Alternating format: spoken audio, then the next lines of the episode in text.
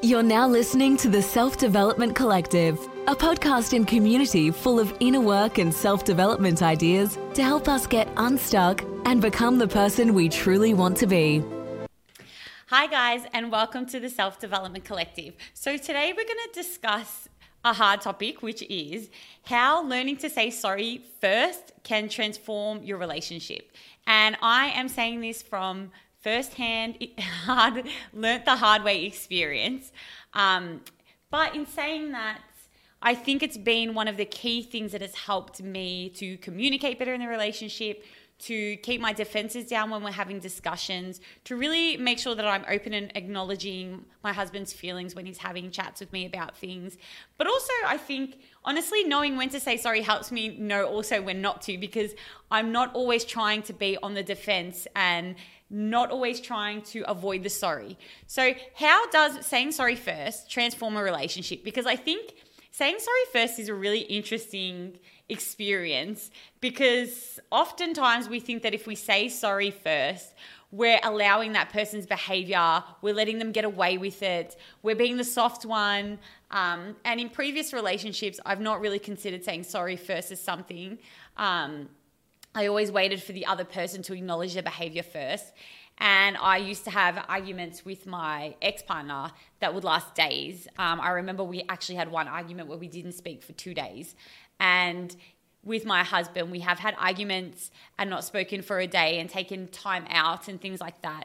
But I think in saying that, the arguments can sometimes the breaks in arguments can usually come or the need to have a break can also just come from plain exhaustion on on each of our each of our own fronts just in a general sense so how does saying sorry first um, over, help us to overcome or transform our relationship especially when it comes to arguments consistent arguments um, when we feel like perhaps our partner doesn't see our side and never apologizes so here's something i've learned when it comes to saying sorry, it really helps for us to shift our inner perspective on what that means. And again, this can be applied to to any relationship. It's not necessarily about the the um, having saying sorry to your partner. It could be in friendships. It could be with family relationships. There's so many areas where saying sorry first is undervalued in my experience. So why don't we say sorry first? And again, it's going back to that thing of feeling like we're caving to the other person's wants or needs, um, feeling as though we're letting them get away with behavior. And for me, it's really helped to shift that perspective. So for me, I've started to see saying sorry in a different way. Um, and acknowledge it as something that helps me to take personal responsibility for my behavior. I think the biggest thing is when we sit with something and it really doesn't resonate with us, when parts of our behavior, you know, we feel disappointed or frustrated, or sometimes we get defensive and we don't say sorry because we don't want to sit in that place of sort of shame um, where we recognize that our behavior could have been different, it could have been better. So for me, sitting in that place, helps me when I just know that I it help that to me is a sign that my behavior that there's something I feel I need to say sorry for. So sorry, I think saying sorry first is really an opportunity and an acknowledgement of our behavior and it's a, it reflects our ability not to let the other person get away with something or the to be the too easy one or the one that always apologizes first.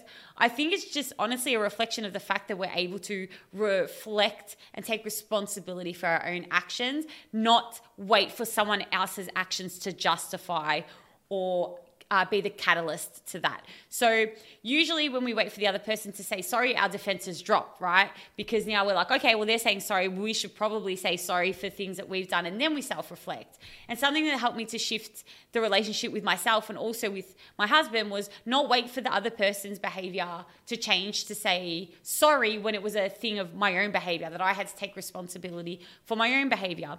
Because here's the thing, right? When we're asking someone else to apologize for their behavior and we're not not doing or willing to do the same, we're asking someone to do something that we wouldn't do ourselves. And that's the real challenge. Now, I'm not talking about when you, like maybe you're someone that does say sorry first um, and doesn't get that back. That's a separate situation. I'm more referring to the fact if you feel as though you're someone that takes a while to apologize and you wait for the other person to acknowledge it out of fear that you'll become the person that always says sorry for first or out of stubbornness and again perhaps that's just a reflection of past experiences past family relationships uh, past relationships in general um, I think it's good to reflect on that and see whether that's playing on your decision. But when I started to just take responsibility for my own behavior and stopped waiting for him to acknowledge things, um, that really shifted because I was able again to take responsibility for myself, for my own behavior, and understand that me saying sorry had nothing to do with the other person's behavior. It has to do with my own.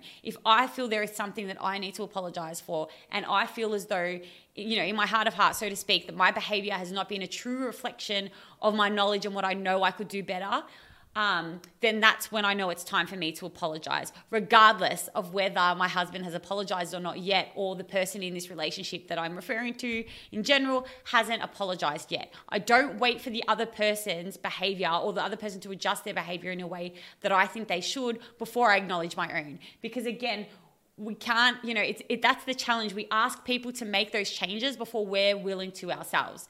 And so I found when I take responsibility for my behavior, it's never ended up in a situation where I'm always the one apologizing first. If anything, I think it's set an example in those relationships of how far we're willing to go to acknowledge our own behavior, to take responsibility for our, ourselves and encourage the other person to do it as well. So, saying sorry first is not a downfall, it's not a weakness, it's not a situation where we are going to become the one that always apologizes. Again, it's about self responsibility, self assertiveness, self reflection, looking back and saying, hey, you know what, I could have done better here for ourselves, not for the other person. It's about whether we're living up to the expectations and standards and values that we set for ourselves, not whether the other person is doing that. Um, and that's the most important point when it comes to saying sorry. So I want to give you a funny story about that because, you know, sometimes too, we think that we need to say sorry as soon as the situations happen or just after. And fact of the matter is, in my experience too, saying sorry, no matter how late it is, has always been valued by my husband and he's always appreciated it.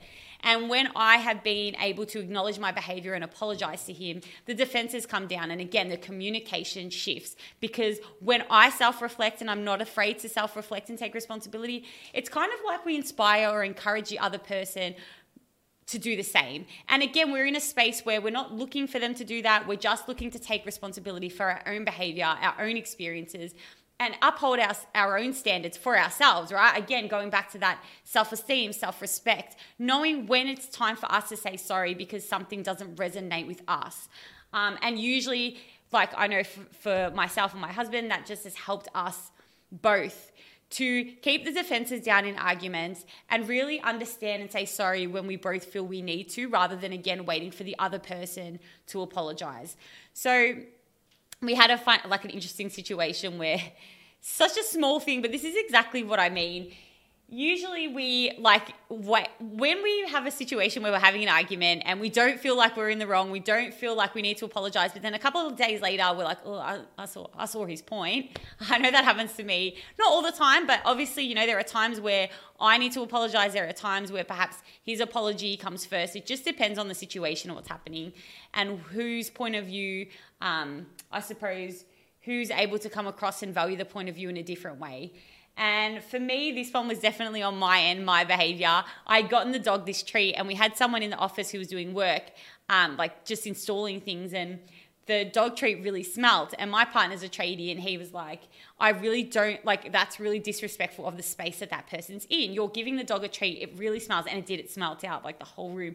It was like a, um, it was a dog treat, but it was like a shark tail or something. So it really smelled really bad. And um, he was really annoyed and he he wanted me to get the stuff out and he was really upset about it. And he was like, again, it's this person's working this space. And I was like, the dog's really anxious. I want to give him these treats. And it's the smallest thing, right? So, anyways, obviously I didn't change my behavior. I just left the dog with the treats and he was frustrated. Uh, two days later, I come into the office, and no doubt he's absolutely right because he kept saying all day how bad the, the room smelled and how the the um the tree had smelt the house out. And I was like, stop complaining. You're just complaining about it. So then I'd come back. I came back two days later, and I was like, oh, he's right. The house stinks. This smell is not getting out. I can't get rid of it. So I had to take the treats out, and I had to you know put some extra stuff to make it smell nicer. And I went back to him and I said, Hey, I went into the office and I finally get what you're saying. I'm really sorry it did smell it out. And and yeah, I agree with you. I think I should have just been a bit more respectful of the space. And he turned around and said to me, Thanks, I appreciate it. You know, working as a tradie, I, I found it a bit frustrating when people weren't respectful of the spaces we were working in and when they weren't very hygienic and they smelt. And I think it's just a thing to respect the space that the person's working in. And he kind of explained it as well. And both our defenses were down and it was a genuine conversation. This is just like a small argument that we had but again, it goes back to seeing how the communication is different. So when I was able to come back, even if it was a couple days later, and say, sorry, you know what, I recognize this, I recognize that, or I remembered this, or I see your point of view now, it really helps the other person to feel listened to. And then their defenses drop. And they're like, okay, look, this was just my train of thinking. This was how I was feeling. And again, opens up the doors to communicate differently to your partner. So I think it's, um, really, really helpful to remember that we can only be responsible for our own behavior. So it's only up to us to apologize when we've done wrong.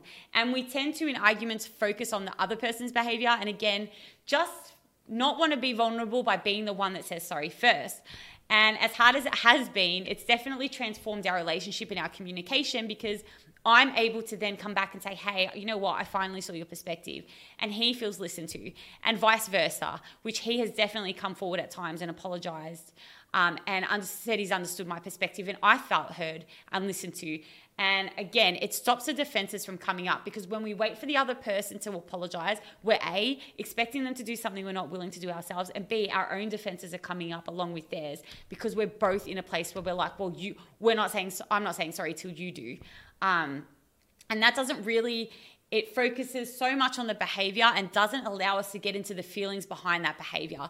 So when I was able to acknowledge the fact that I felt in this situation that I, did, I owed him an apology, um, it helped us again get into the feelings of the situation, the thinking behind the situation, the thinking behind his response, and helped me to understand um, certain things that he needed, to, that I needed to understand. And again, this is just a small example of the type of arguments that we can have, but this has helped on large scale arguments as well. It's helped when we've had huge blowouts and then I've had to come back to him and say, you know what? We had an argument once about me forgetting a part of a conversation, which I genuinely forgot. And I came back to him and said, I'm really, really sorry. I do remember this part of this conversation. I still don't remember the other, but I remember this. And he appreciated that. He appreciated me coming back and acknowledging my behavior and being honest about where I felt I needed to apologize. And really, in my experience, that's only encouraged him to do the same in situations. And again, help us to connect better, communicate better, and feel more heard out. So if you're having an argument with your partner and you're waiting for them to say sorry because you feel really hurt, but perhaps there's areas of the argument or the, or perhaps there's areas of the way you communicated that you know you could have done differently, don't wait for the other person to say sorry because we can only be responsible for our own behavior. And it's really important that if we're asking people to take responsibility, we take responsibility ourselves. Sometimes in arguments with our partners, again, we tend to really over focus on what they're doing and forget that we're in control of our behavior and we spend a lot of time trying to control theirs when really controlling ours, apologizing when we need to, being open about our communication only sets the example for the other person. Um, and also shows that we're willing to meet halfway um, and it does, it doesn't mean that you'll do that constantly. It just, again, sets the tone for the, the relationship to feel a different level of safeness, a different level of connection, um, helps that person feel like they'll be understood more. So perhaps maybe, again, they'll be more open to apologizing when they need to. Um, and vice versa. So that's just another simple, uh, simple way that we can transform our relationships.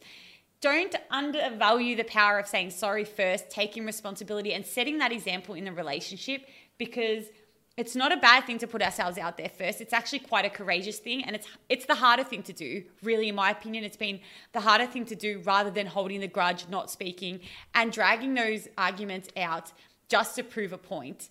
Um, sometimes saying sorry again and p- taking responsibility and, and being an example of that goes a longer way in the relationship and really helps both both of us to move forward. So I hope that that um, this episode's helped. Um, as I always say, take what resonates, leave what doesn't. And doing this type of work again is what we're going to be doing in the membership. We're going to be doing inner relationships and then shifting to outer relationships because, you know, relationships are really important to the quality of our lives. We're beings that want to connect.